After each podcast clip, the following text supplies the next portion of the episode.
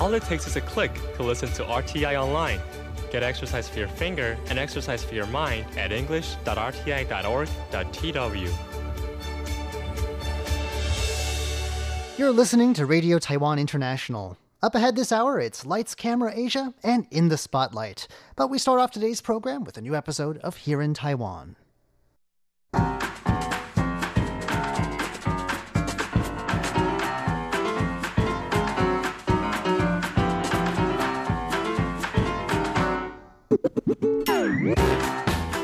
Hello and welcome to Here in Taiwan. Today is Thursday, August 8th. It is Father's Day here in Taiwan. I'm John Van Trieste, and joining me here in the studio is Jake Chen. Hello. And also Shirley Lin. Hi, John. Neither of you are fathers, but happy Father's Day to you all anyway, and all our father listeners out there. Thank you. Uh, up next, we do have a Father's Day related story, a very special Father's Day at a police station.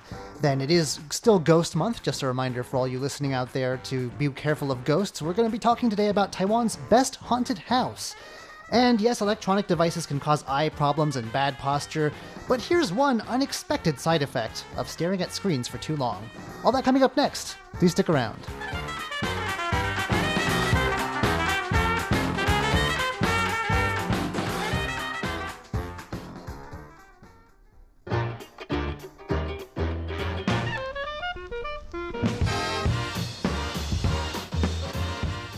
Right, it is Father's Day, and uh, for a lot of fathers here in Taiwan, it's a nice day to get together with family and uh, have some quality time together. But you know, some people in our police force that, that can be a bit difficult. I think. I mean, they're on duty at all times, standing guard. You know, for well, not just police-related things either, but helping lost people. People, we've heard stories of them finding phones and helping people with dementia. They do all sorts of things, so they're always quite busy. It can be hard for them to find that kind of time. I know it's very, very true. Well, um, this director of the police force in Taoyuan, a particular town, I think, uh, uh, Ye Yun Zhou, um, he decided to do something very different for Father's Day. Um, he's not, he wasn't going to take all the fathers out to a dinner, but um, he got them a gift. Can you guys guess what they what he got for each policeman in the force? Uh, is it one of those cliche Father's Day gifts like a handmade macaroni portrait or a tie? None of those. None of those. Jake, you got any guesses? Uh, is it related to their firearms? No, no. And then I know. That would know. have been scary. I'm out of ideas. Yeah, well, he got them each a pair of running shoes. A pair of running shoes. Yes, Is he trying to imply something? Well, Maybe you guys should run a bit more. well, um, basically, he says, I know usually Taiwanese families like to just on Father's Day or Mother's Day even to just take the whole family out to dinner. That's the have a thing. big feast, you know, hard- big meal. It's hard to get any like restaurants or every, everywhere's booked up. Everywhere's yeah. booked up. Yeah, they've got all these specialties. But anyway, no, none of that. He figured that, you know, um, the fathers in the police force should go out with their family and have a nice run, exercise, and make the family members happy too. Not getting fat, you know, not eating so much, and but instead I mean, exercising. if you have like teenager, oh, dad, do we have to go? Run? You know what I mean? Especially the, the rolling your eyes. well, that's probably you, but for Jeez, wives, Dad. you know, wives like me, you know, for my husband, also called John.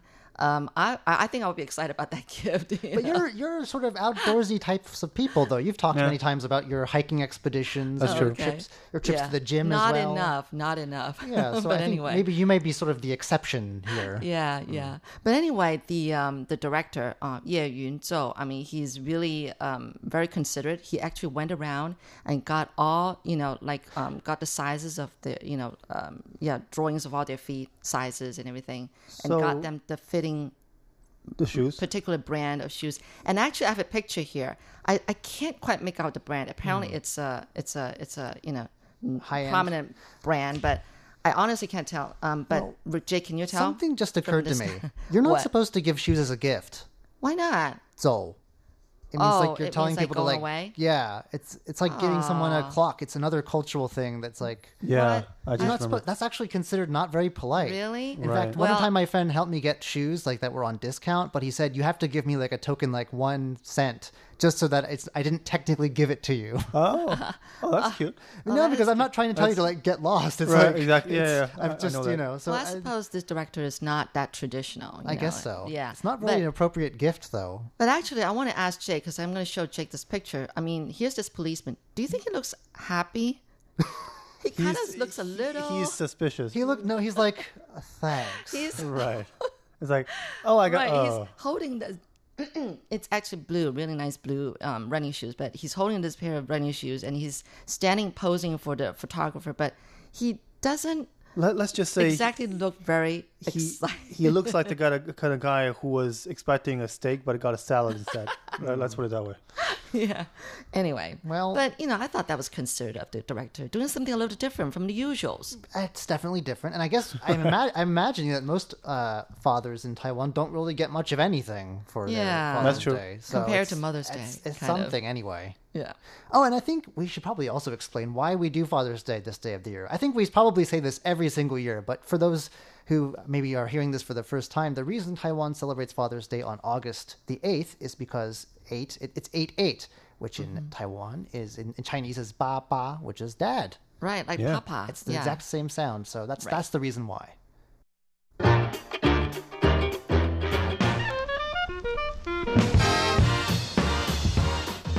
We're not just marking Father's Day. It also happens to be right now we're a, little ways into Ghost Month at that time of year when the doors of the underworld are said to open and uh, the spirits of the departed return, especially those with a bit of a I don't know an axe to grind with the living. Uh, so people are causing trouble. I think we've talked about taboos already, uh, but there's a lot of uh, haunted mansions in Taiwan, uh, supposedly haunted places that attract a lot of people uh, maybe less traditional people uh, who are looking for a bit of a, a tingly feeling down the spine and some goosebumps. And uh, there's one place that actually, Shirley, you told me you've been to before, so you'll have to tell us about that in a moment. That's been voted the nation's best haunted mansion. I don't know how scientific this is. It was a poll on Yahoo Taiwan, but uh, anyway, uh, this is called the Liu Family Ma- Mansion. It's in southern Taiwan in Jiayi County, and apparently it's had even more visitors this month than usual because of the fact that it's Ghost Month.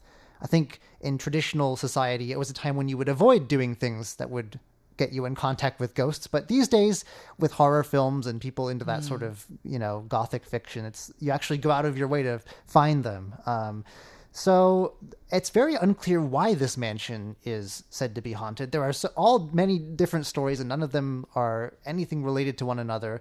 One story goes that. Uh, the owner had an affair with a maid, and the wife uh, bullied her to death. Basically, Yes, that's what that's, what the you story I heard. Yes. Well, other people say that, that the Japanese soldier killed himself while staying the night because this was built during the Japanese colonial era, which lasted from 1895 to 1945. The date's not in this article, but it's in those 50 years there. But and uh, another one says that when the Chinese nationalists showed up, set up a camp nearby, they detected. And it doesn't say exactly what, but unmistakable occult disturbances. Oh. That's what this article says. Um, so it's not very clear, like, what's haunted about it, only that it was built during the Japanese colonial era, so it's old. And shortly after it was finished, it was just abandoned for reasons that also don't seem to be very clear. So something happened there. People don't really know what, but uh, a lot of people are convinced that there's goings on there that are a bit strange. So this article, uh, who, the reporter here interviewed a visitor who said that he was starting off Ghost Month actually with a visit, and he went he came a lot a good ways from Taichung mm-hmm. all the way down south there just to see this place in person, and that's apparently because this happens to be the most famous. Although I'd never heard of it till today. Uh, what were you doing there, by the way, Well, Shirley? I'm glad I went then. okay. Well, it was when my kids were still younger and they were on the school swim team. And one time we had a swim meet right there in Jiayi. Um, that's the Minxiong, uh, Minxiong town, I guess, Right. or township, whatever. And, um, you know, my husband, we drove our car and he said, you know, took some of the kids and along with our kids and me um, to go visit this haunted house. Mm-hmm. It was near sunset, so that made it more eerie. And, Can you um, go in or just out, Yes, look well, outside? um, just the outside. We didn't get a tour on the inside. But it's Um, open to visitors, I- though? I guess there was. Uh, yeah, it was open to visitors. There was Okay. nobody there. I mean, um, Oh. so we went in. It was like you know, uh, we had to go through these overgrown shrubs and trees and everything, and and then we saw the facade of the front side of the of the building, of the Mm-hmm. mansion, and it's all overgrown with you know like ivy and everything. But we didn't get to the inside. Apparently, the inside is just only in the facade, and then like shrubs and trees and you know like tree trunks and grown all over. People would have would have been really more eerie on the inside. Hmm. But the thing is, in front of the mansion, there was a small well. Okay, hmm. it was all shuttered up, but it's like really small. Okay, why am I emphasizing this point? Okay, so apparently the story was like you were saying that the owner, you know, had an affair with the maid. Mm-hmm. Okay, so then the wife kind of gave her a hard time. She decided to commit suicide by jumping into that well. Why is it always wells in these stories? this isn't the first time I've heard something like that. Anyway, You know, I have to tell the well is really small. right. It's like, I mean, she would have to be really tiny, really thin to have to. Anyway, because we all heard that story, so we just stayed for a couple of minutes and then we decided to head out. And they all made me be the last one to get out of that place. I was in a line of people with the kids and my husband and everything. I, I had all the creeps. I was like going like, what if anybody or like a ghost, you know, kind of follow me and grab me? Mm. Anyway, it was just eerie. Was it So- during Ghost Month? No. Okay, No. well, that may be why they're not around during the rest of the year, supposedly. Supposedly. I Well, mean, come to think of it, don't we have a branch station down there in Minxiong? Isn't that like where, where our main yes. our transmitters yes. are down there? So Yeah. if you're having any uh, problems receiving us this time of year, it's the ghosts.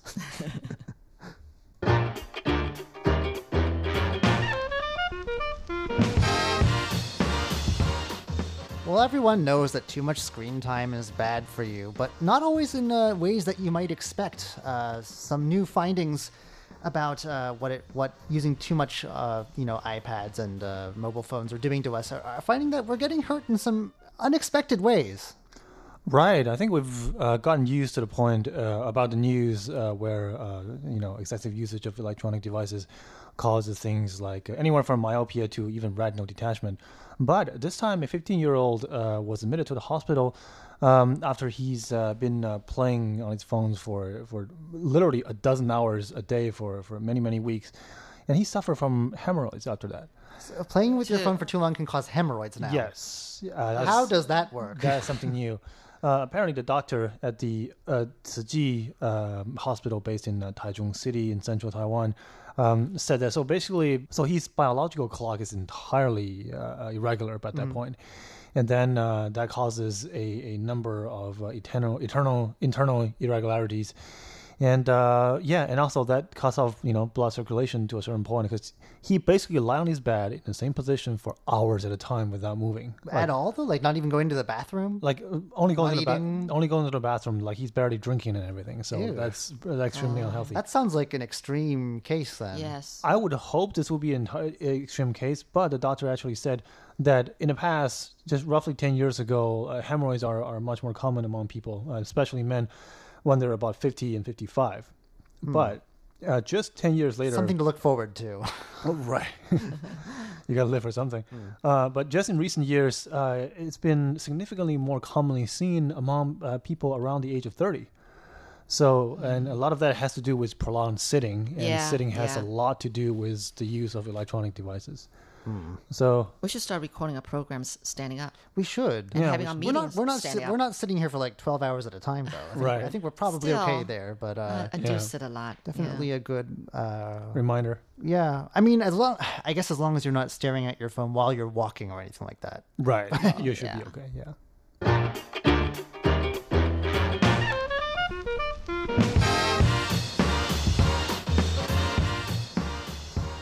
The life of a tea researcher is a lot more glamorous than it sounds. Uh, that's what I discovered when I interviewed one a while back. But cool. um, uh, they're actually doing some really exciting things, like climbing up mountains in search of rare plants. It's all very like I don't know, something like romantic mad scientist about it. They've spent years and years and years, and they finally, after climbing mountains and doing all that, uh, put together the first ever uh, indigenous Taiwanese tea that's made from an indigenous tea plant, a type of tea that's native to Taiwan, that dates back to the Ice Age. Yeah. And uh, it's taken them, let's see, it's they've been trying to do this since 2000, so almost 20 years of work here. um, They've been in, doing work on this indigenous tea strain, and they finally got it, and it's being released as something called Taiwan Tea 24. They're not very imaginative, imaginative when it comes to the names. No. Um, we've also got like Taiwanese teas 1 through 23. it's kind of, I don't know, uh, but they're calling this the Formosan landlocked salmon of Taiwanese tea. And if you're wondering where that weird name came from, it's not a lot more catchier than 24, I don't think.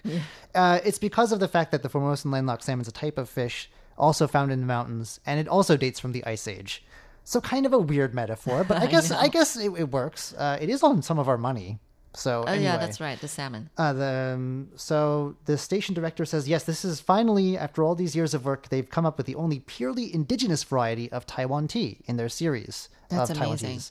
And and what they mean by that is it's not from a plant that came from somewhere else. Most of our tea drinking plants uh, were either from places like uh, they come across the Taiwan Strait from China, or more recently, uh, the Assam in India during the Japanese colonial period. They brought over some black tea, and so we have lots of tea here, but not a whole lot that like actually you can say comes from Taiwan. This particular strain is genetically different. Actually, it says the DNA itself is different, not just the outward appearance of it, and. So uh, it's also highly res- resistant to disease and pests. It's strongly vigorous and has a high yield. It's tolerant to cold and drought, and um, it comes and It depends on how you prepare it. Actually, you can make it into black tea or green tea. The green tea sounds very nice. It has a citrusy flavor. That sounds pleasant. The black tea. I don't know. Uh, it says that that contains hints of mushroom, which I'm not sure if I like in a cup of tea. Mm, let's get some Mushroom. but also almonds and coffee. So an interesting blend, I guess, of flavors there. Um, and they did some chemical analysis and uh, found that it has an extremely low caffeine content compared to some of the other teas they've come up with. So you can actually drink it, and they say, they say, uh, don't take my, my word for it, that it won't interfere with your sleep. So you can enjoy a nice, cozy cup of tea before bed without having to yeah. worry about you know the caffeine there and um, it also has lots of amino acids, low levels of catechins, and it's soothing to the mind, apparent according to those who have actually tried and to, to drink it. Um, yeah, they scaled a mountain, like I said, almost uh, 1,200 meters above sea level, looking for specimens of this tea. I mean, I can imagine them with like their what are those things called? Their ropes and their like axes, their pickaxes. You know, mountaineering expedition. You don't really imagine tea researchers doing that kind of work, but uh, Yeah, you're right. we have a quite a, a developed tea uh, research station here with a couple different branches, each doing their own different things. Uh, now they're going to try and get it down from the mountains into lower lying areas so that we can enjoy it, put it on the market. Uh, they're applying for what's called plant variety rights. Right. I guess that's sort of a trademark type of thing for plants. And uh, they're going to start growing them. They've decided that Hualien and Taidong in the east of Taiwan is where they're going to start trying to actually plant this new strain they've come up with. So I hope we can actually uh, try a cup. Some of their other teas have become quite well known and well loved here in Taiwan, especially the ruby one. Okay. So, uh, very delicious stuff. If you're looking for a good cup of tea, Taiwan's the place to go.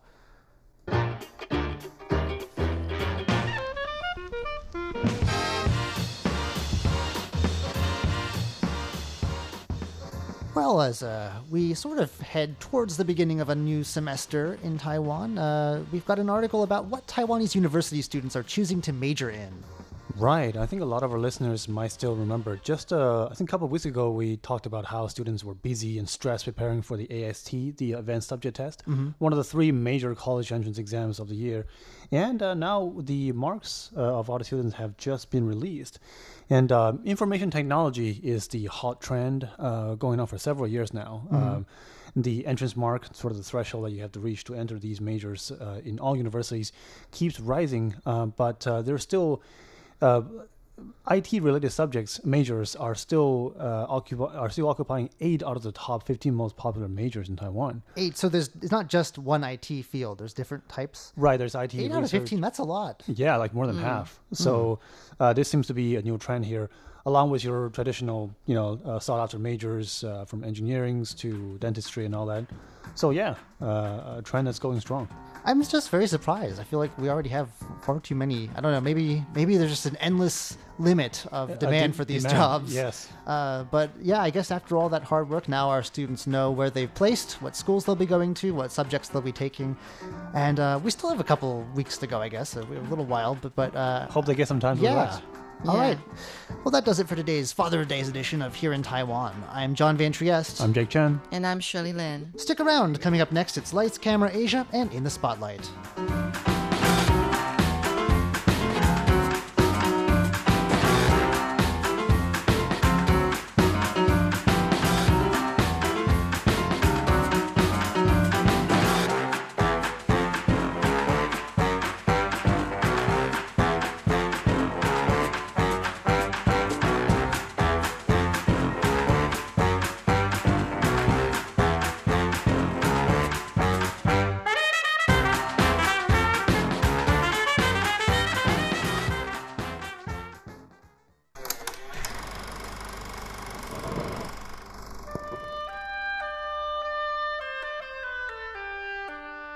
Lights, Camera, Asia. A look at Asian culture and history through the lens of cinema.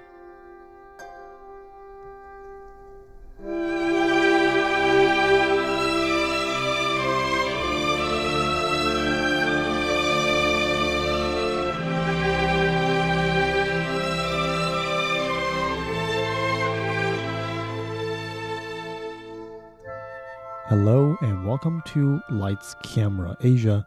I'm Jake Chen. We are moving to a new movie this week, and this one might be one of the most highly acclaimed Chinese movies in recent years. It is called The Grandmaster, and it is directed and produced by renowned Hong Kong director Wong Kar Wai.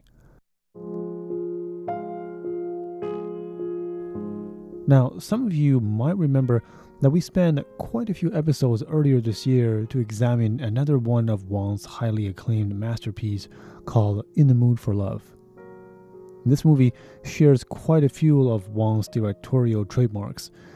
They include the dreamy cinematography, the use of music to accentuate a mood, and the frequent use of slow motion at key spots. We're going to get into all of that in later episodes, but first, let's take a look at the story and perhaps more importantly, the historical background behind it. The film story revolves around the life of the late Ip Man. Ip is one of the most famous martial artists who's ever come out of China. During his lifetime, he's known for popularizing the Wing Chun school, a martial art style that focuses on quick strikes and counterattacks. He's also known for tutoring the one and only Bruce Lee. Martial arts movie enthusiasts might also know this interesting fact. After Hong Kong based action star Donnie Yen portrayed Ip Man in a movie of the same name in 2008, the character Ip underwent this kind of unprecedented cultural revival. The stories of him and of his families were dug up and studied by many, and several more film studios capitalized on this newfound popularity and fame of the late martial artist and produced a series of Ip Man movies. Some decent in quality, others, well, as you can probably imagine by this point, were just mediocre cash grabs.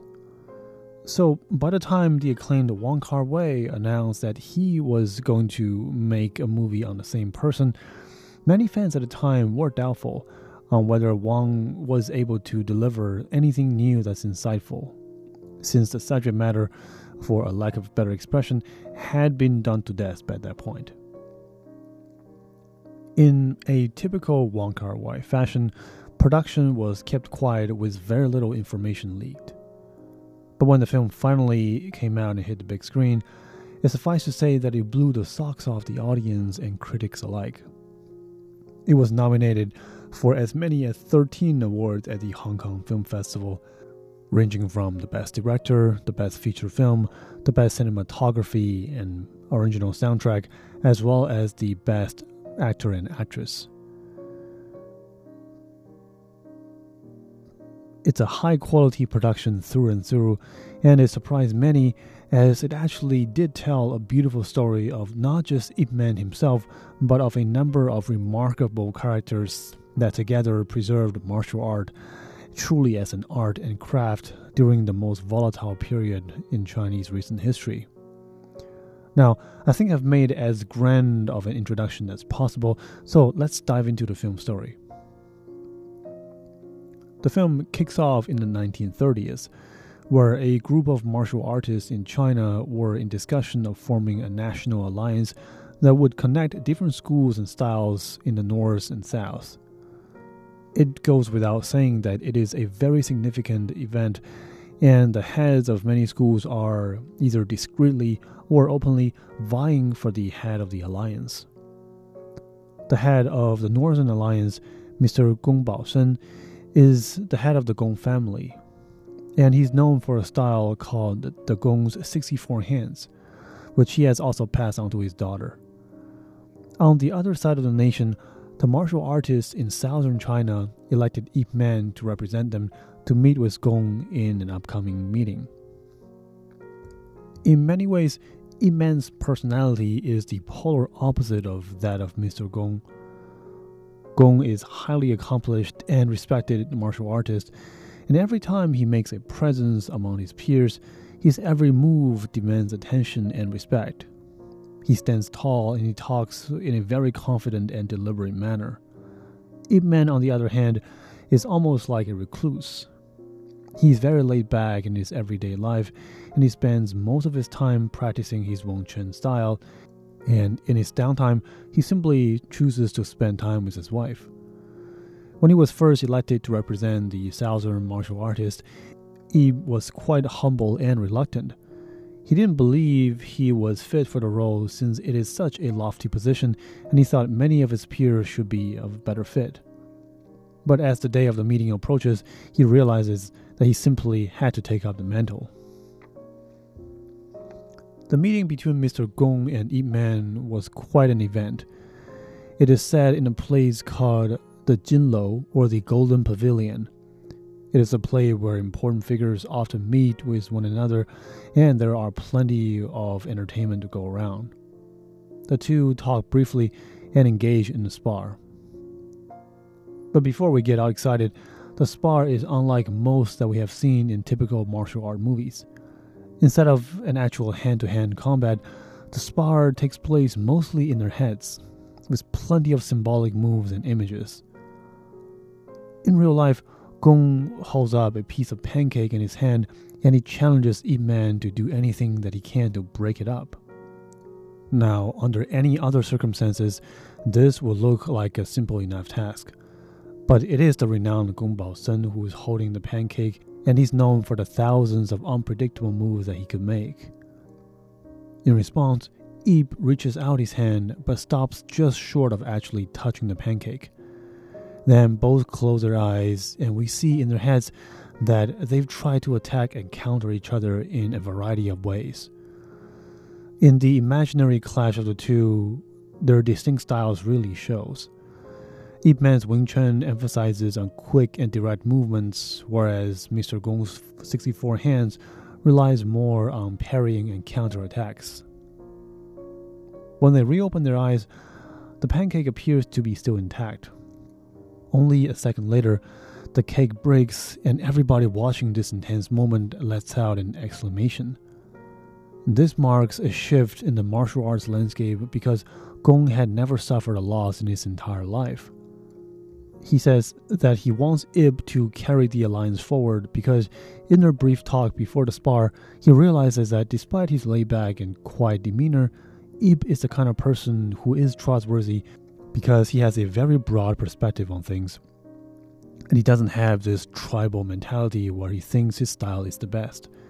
His openness to bring everyone together impresses Gong quite a bit, and in turn, Gong, as he hints afterwards, breaks the pancake with his own force and yielded the position of the seed to Ip Man.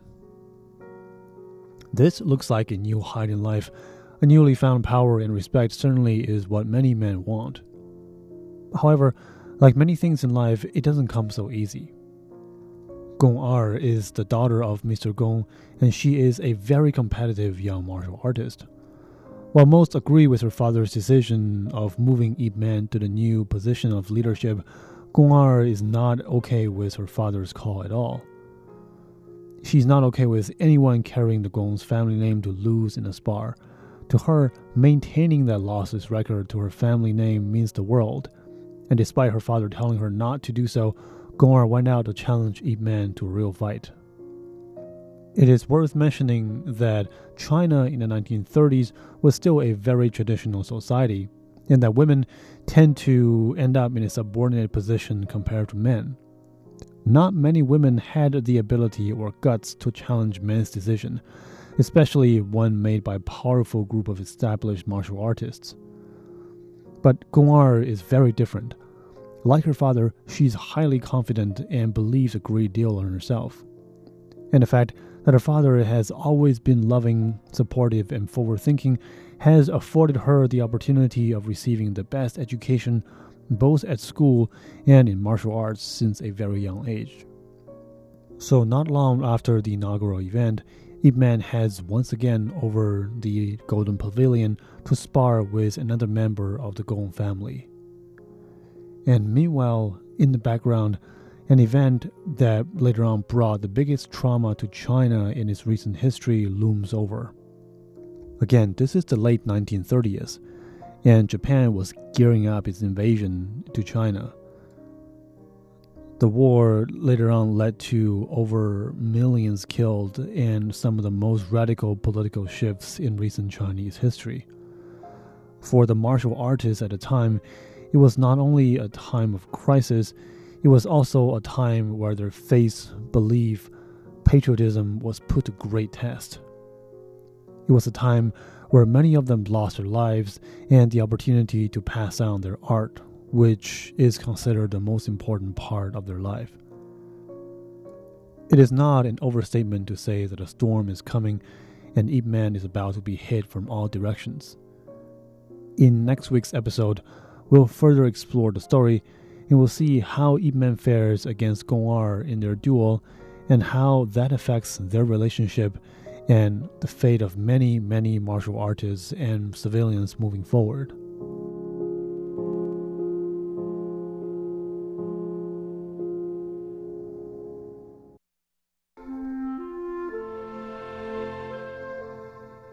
Thank you for listening to this episode. For Lights, Camera Asia, I'm Jake Chen. Talk to you next week.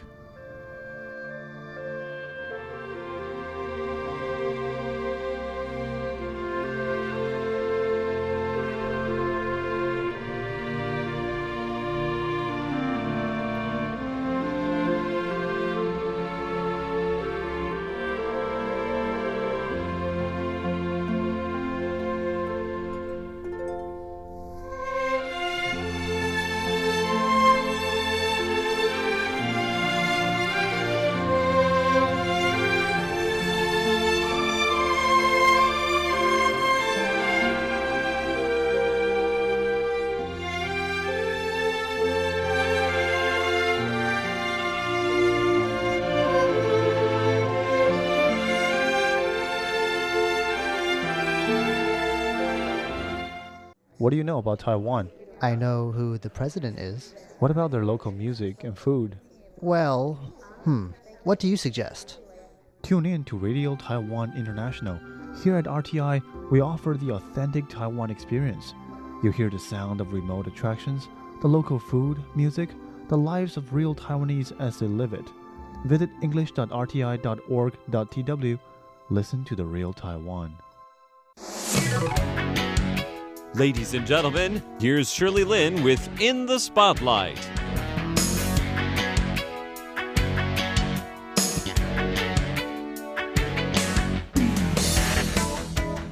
Welcome to In the Spotlight. I'm Shirley Lin. Diana Watson has been in Taiwan for 14 years. She was a public school teacher in the States, except that she wasn't happy with the pay. Then someone suggested that she do international teaching. So she first went to Indonesia and was there teaching for two years. Later, she transferred to Taichung, central Taiwan. She joined Toastmasters because she wants to master her Chinese. She managed to join the Mandarin speaking Toastmasters as the only foreigner, but she was told her Chinese was bad. She persevered and eventually she won at a Mandarin speech contest. The speech was titled Am I Strange? In which she talked about some stories of her being a black woman in Taiwan. A video of her doing the speech went viral and she became recognized on the streets. She currently lives in Puli, southern Taiwan. Today, she talks about the publicity that came with her winning the speech contest. Honestly, as an American, the comments that I got here in Taiwan, 99.9999% of them were wonderful. Absolutely wonderful. In the US, people I just put to say the opposite. no, they were wonderful. And if one person wrote something that was rude and negative, everyone jumped on them. Uh-huh. And that wouldn't always happen in the states. Sometimes it does, but you know, we have we have people called trolls on the internet that just like to post something negative or rude, and that's really common in the states. And here, I was expecting that you know, ten percent. That wasn't the case. It literally almost everyone had something really wonderful and positive to say. So it's just Aw. reinforced my love for Taiwan. What has this win brought, you know, to your life? I got a chance to meet Zhang Fei. Oh, um, he's a pretty popular TV host. Yeah, Yes. that was that was a good experience. That was pretty cool meeting him. He interviewed you in Chinese, right? Yes. Okay. Yes, yes. And I and I performed on his show. You performed? yes. My speech. You just you redid the speech. I redid the speech. Ah, yeah. cool. Yeah, on his show. So that was cool to get a chance to meet him. You know, a lot of people say he's the Oprah of Taiwan. I'm like, really? I want to meet the Oprah of Taiwan. So that was a cool experience. or rather, the Mr. Oprah of Taiwan. Yeah. The Mr. Oprah, right? The uh. Mr. Oprah of Taiwan. And I had been on some other shows, but and I had some documentaries, two documentaries done of me here, which About were good about my life, which were pretty cool. Where they came to my house and just you know interviewed me and and came to my school and interviewed my students and Oh. right. So it was it was really good. They could see how I gave a little sample lesson of how I teach and everything. Oh, that is so so cool. they- Okay. yeah, and they interviewed my students too. They, well, How is teacher Diana? And they're just like, oh, she's a crazy teacher, really strict. I'm like, that's right. They're honest. wow. So, how how does that feel with all that exposure? Okay. It's better now, but like I said last year, it was it was it was really intense. I was really thankful that I lived in a place like Puli because it's a small town. It's not mm. really large and you know, the people there they they they they take care of each other. They protect one another. So, you know, if if a strange if a strange person was following me or something like that, they would say, "Listen, you know, there's someone you know, you want to be careful, whatever. Like they, they just because everyone in the town know, knew who I was Yeah. and what was going on. So I I really felt secure and comforted being in a place like Puli in comparison to maybe like a Taipei and something like that happened. And if I were walking around on the MRT or something, I would never know if a Looney Tune Yeah. was following me or something. Because Right. I had a couple, I had a few, a few scares. Yeah. I had a Oh. few scares. Yeah. It's okay now. Now I have the experience and I, I know how to handle it. I can handle it now. I'm tough. So, did you buy a place in Puli? Did you buy? I a- didn't buy. Oh, okay. No, Okay. no, I didn't buy. So I a am not a rich woman. I'm a So- teacher. Okay. it's a. Is it a house or an apartment or It's what is it? It's a house. It's a house. Oh, cool. Yeah. One floor? Yeah, ping pong. Yeah. Yeah? Yeah. So Oh, one nice. floor house. And you've got your own oh, size. garden. And I have my own garden and I have fruit trees and avocado trees and a lemon tree. Avocado. you grew those? Yeah. Some of them I grew myself. Some the landlord uh, had already grown. So I have all different kinds of fruit trees, and my neighbor has fruit trees, so I can pick things and eat it. And I have a peach tree. I made some peach salsa a Oh few weeks ago. I know. You have to come to Puli. Oh my gosh. you know, I I realized that some of the most innovative ideas aren't necessarily coming up with this one new idea, but marrying two existing ideas to create something new. Mm-hmm. So I already had a love for learning foreign languages, and I had already developed a love of public speaking through Toastmasters. And my goal from the beginning was to just be able to deliver speeches in Chinese and communicate with people and share about who I was in la- large groups of people and feel confident just being able to speak to other people in Chinese. And when it, all of a sudden it came to me in a coffee shop with a friend that, wait a minute, if I put foreign language learning and public speaking and I married the two together and I created materials and programs on, you know, how to do this effectively and how it could really work, imagine how that could change the world. The world. The world. You're ambitious. Yeah. I I am. I am. And But, this yeah. is something that I have plans on doing that I know will change the world. so you came up with a book. And that was one of your dreams is to write a book and Yes. uh, it's um it's called The Speaking Seed. Mm-hmm. It's it's interesting how you thought of using the seed as an idea Mm-hmm. in, in in this book. The seed are, are the the speeches, the speeches which comes from what lies in your heart your stories and your experiences it could be it could be business related it could be you know personal it could be anything but those each seed that you plant can really grow into something amazing And in my book, I explain the whole process of how the soil is your language foundation. You have to really nurture it. Some people have dry, light brown, cracky soil like mine was with Chinese. Mm-hmm. I didn't have dark, rich soil with lots of worms. Mine was like dry, cracked, and horrible. My tones were bad. My, you know, my pronunciation was horrible. I mean, I was just really, really in bad shape. Well, you know, I have But- problems with tones too myself. Chinese, yeah, Chinese tones. Really? Yeah, because I. um, Why? I left Taiwan when I was five years old, Oh, okay. and I can speak Taiwanese because my parents speak Taiwanese at home. But my Mandarin didn't quite improve until after I met my husband, maybe, you know? And um, now that I've been back in Taiwan 28 years, I still don't get my tones right. So people still, so sometimes, you know, um, they don't quite understand what I'm trying to say. Yeah, I still do have that problem. Maybe because I never learned the um, Bopomofo, the phonetics Oh, that the. Chinese students learn. Yeah, I learned language. I didn't learn Pinyin until later. I only knew Bopomofo for years. Oh, good for you. Yeah. Yeah. Later, I learned Pinyin, but Bopomofo.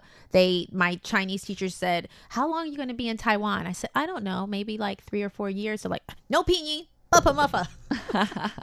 and now I'm so glad they did because even Good. though my tones still aren't very good, my pronunciation really got a lot better mm. by knowing Bopomofo. I know that's like a big debate, Bopomofo and Pinyin, but I I'm definitely in the Bopomofo side.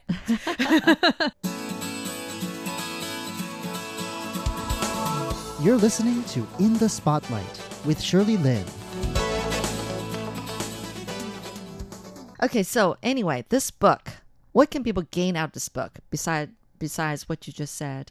Okay, what they can gain out of this book, like I was saying before, that with the language foundation, the language foundation is your soil, and your seed are the speeches that come from your your your your experiences.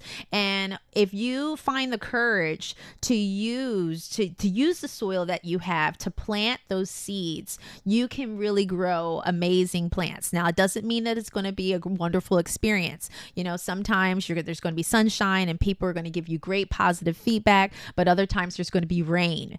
And with rain, you know, sometimes people are going to tell you things that you need to hear, but are going to be hard to take. I mean, nobody likes rain, right? But Like- rain's necessary to grow. Well, like right? what? What what rain has fallen on your head? where I remember I remember many many times people telling me that you really need to work on your tones, Diana. I can't Okay. understand what you're saying. You You, feel like- know, it's it's you know, I cannot under I could not understand half of your speech because your tones were not right. Your third tone was not deep enough. Your it's like you're second saying that to me right now. Okay. No, but it was No, they- I mean I should take that seriously. know. Really? And I had to, you know, and I remember saying to myself, I practiced the speech for two weeks, almost every day for about two hours. And I delivered that speech, and this was the kind of feedback that I got. Hmm. I would go home and I would cry. Hmm. I'm like, what's the point? Why am I even bother trying to learn this language in my 30s? Mm-hmm. you know, and struggling. Well, actually, I got that comment just a few years ago. I was in my 40s when I got that comment. And mm-hmm. I remember saying to myself, okay, Diana, you know, it's good that she's telling you this because, you know, a lot of other people will just say, oh, you're wonderful. It was good. It was good. And she's being honest. Mm-hmm. You need to thank her. Mm. And then I would go home and I would have my good little girly cry. And after that, I would say, okay, I need to find a way to fix this problem. Mm-hmm. So I got a tutor and I say, your main goal is to get my tones right. Everyone's been saying now, oh, wow, Diana, like you've made such progress. And she's one of the reasons why I think I won the contest because mm-hmm. she helped me with my tones and then I also had a coach helping me with my tones. So the main thing that people can get is from this book is they if you need a blueprint on, you know, how do I even begin to develop speeches in a foreign language. How do i start? I don't even know how where i start. Okay i explain that. My book is in uh, a few different stages and each one focuses on what you need to do first. And the first thing is you have to get your mind right you know? Once you get your mind right you need to be able to give yourself the confidence believe that you can do it. You've got to start with baby steps. Make sure that you just take small little steps you know? Just three or four sentences, making phone calls in Chinese or in that language. That's really scary. Like mm-hmm. picking up a phone and calling somebody in another language. Just like, it's so scary. But these are little steps that you can take before you know you make really long sophisticated speeches it took me 10 years before I could deliver that contest speech. So hmm. all the different things that I used and, and did, I wrote them all down and I put them all into this book. So if you buy this book, you will get a complete blueprint of what you need to do mentally to get your mind right how what exact skills you need to work on how to organize a speech and you know even how to find like how you can find different groups that speak your language and how you can practice with these foreign language speakers mm. You know, one last thing. I think maybe somewhere um, you were saying that uh, you can't really get to know Taiwan unless you live in Taiwan. Right. You're saying that just Right. making a sightseeing trip to Taiwan doesn't do it, but it's living here. What's your point with that statement? many times people misinterpret Taiwan with Thailand and they're assuming that you know they're going to get the beaches and they're going to get the nightlife and that's not what Taiwan offers. What Taiwan offers is more of a day-to-day cultural immersion experience. Mm. You know, you you come here and you get to understand the people more and more all the time, you know, by the little things they do for you. There's small acts of kindness. You're able to slowly integrate Mandarin into your English and you don't even realize it. You know, you start to eat, you know, all kinds of Chinese food like, you know, stinky tofu or chicken feed and, you know, you can eat it just like a local and all of a sudden you're using chopsticks and you can use them no problem and it doesn't hurt your fingers anymore. These are the kind of experiences that you get that make you fall in love with Taiwan and makes Taiwan special. It's not a place, in my opinion, that you can come here for one week and leave and say, oh, it was just amazing because Taiwan, it requires more time. It, mm. re- it- it's, it's like a, slow falling in love experience. It's not a, a for me it wasn't a, you know, love at first sight. And the love at 1st sight is usually isn't it usually doesn't last long, right? Uh-huh. You know? so it Taiwan was kind of that that slow, deep that was my experience and that's for me that's how you can really you can really fall in love when it's it's slow and you take the time to really understand and appreciate Well, it's been so much fun talking to you, Diana. thank you for having me shirley Yeah, Thank and you. thanks for the book. Thank you, Diana. thank you shirley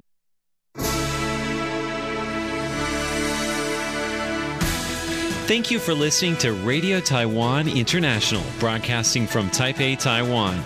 Check out our website at english.rti.org.tw. Again, that's english.rti.org.tw for the latest news and features from Taiwan. You can also listen to our programs and watch videos as well.